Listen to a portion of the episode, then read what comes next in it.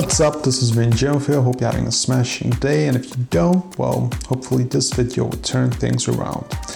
Today I wanted to do like I guess you could call it like a review of my iPhone 7, because I just made a couple of videos where I, talk about my old this is my old collection of old iPhones, and I felt it would be interesting to take another look at the iPhone 7.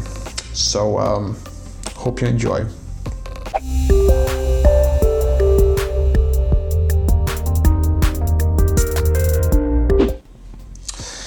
Okay, so I am rocking the iPhone 7, the regular size, not the Plus version, and it's got 256 gigs of storage, which actually I'm the kind of person that actually uses all of that storage space. For most people, I think that it's completely unnecessary. They released this in 32, 128, and 256. I'd go with 128 if I were you. But I think that if you're really not taking that many videos and you don't use that many apps, then yeah, I suppose the 32 gig option is actually kind of good, especially if you're like a minimalist. So I've got the black edition, not the jet black, just the regular black edition, and I really like this design, even though it's technically speaking, it's basically iPhone 6 and 6S, but the colors have changed, and it does have a tremendous amount of performance. And the camera, the 4K camera, the front-facing camera being full HD, I have to say this is an ideal smartphone for like vlogging.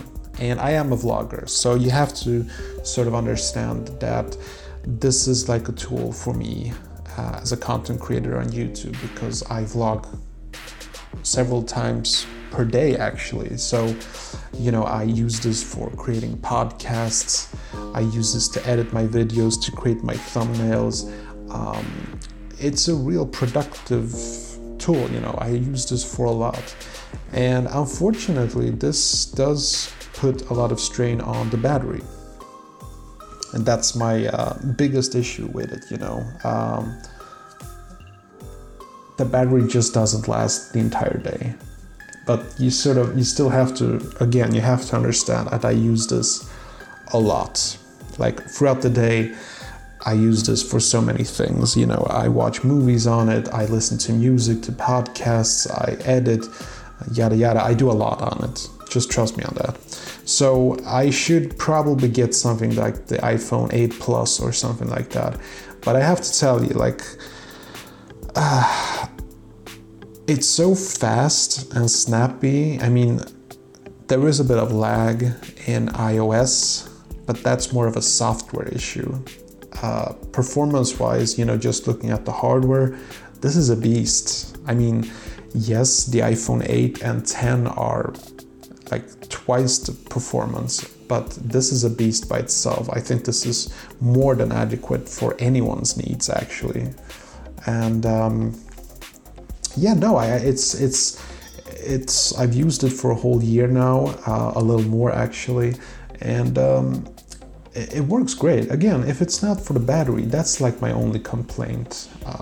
The battery is, I just wish it had 2 days of battery life. That's all I'm saying. The cameras are really good. I love the front-facing camera. I love that it has 1080p. I love that it has infinite recording. You can basically record as long as the battery is on and as long as you still have storage. The same goes with the back camera, which shoots in 4K and it takes excellent photos in low light, to an extent though. Compared to my mirrorless, it's still not good enough. I mean, it's just not. But it's I really enjoy using it, and I also use like this protective screen cover, and it's this is something I recommend. I mentioned this in a lot of my videos. Like, I really recommend that you get like a screen protector, not the flimsy plastic ones, but like glass, get something like that. I've had it on, it's already saved my iPhone twice. Yeah, twice I've already dropped it accidentally and broken the screen. But since I had this glass protection on, it did not actually break the real glass, just the protection glass. So it is definitely worth it. And you can get really good quality glass that goes all through, all around. It's called like 5D, 9H, the hardness type, and it's really good. If you want to know which one I bought, I'm gonna put it in the description if you remind me. So that's what I will recommend. What else? Okay, so it doesn't have, you know, wireless charging, which for me, it doesn't bother me that much, because to be honest, having a glass back on a smartphone, I mean, I used to rock like the iPhone 4, but this was, I think this was much sturdier than the really thin glass they have on the iPhone 8 and the iPhone 10. I could be wrong about that, but no, you know, I don't mind, you know, having a metal back. I really like having it metal. It just feels a lot sturdier. Plus, you know, I always have a case on, so it doesn't matter anyway, but still though. Internet performance speed, like, you know, it's fluid, you know, just going through apps. It's really fluid. It does have just, you know, as I mentioned, just that iOS jank, which is just really annoying, because you know, you just know when you use your iPhone 7 that it does have the performance hardware. It just, there's something about the software that's just missing. And you know, I've done a lot of experiments. I've like turned off all notifications, turned off Siri, turned on the M processor, you know, just to see if there's a difference, but nope. It's something else. It's definitely not because of RAM or anything like that. There is just something about the iOS in itself that just,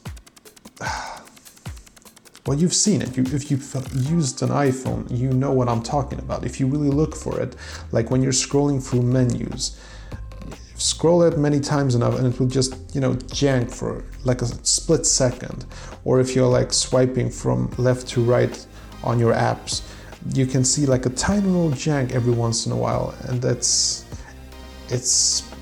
I have no idea why that is, but that's, it's a small problem. It's not a big problem. No, as I mentioned before, I know I'm repeating myself, but the battery life, that's my biggest issue with this smartphone. Other than that,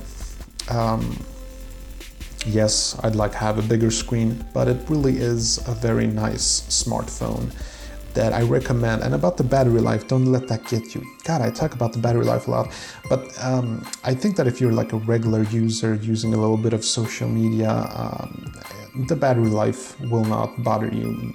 It will get you through the day. I'm a power user. Those simple rules don't apply to me. That's all I'm saying. So yeah, it's a really, really nice smartphone, and I recommend it. I really like it, and that's really all I have to say about it.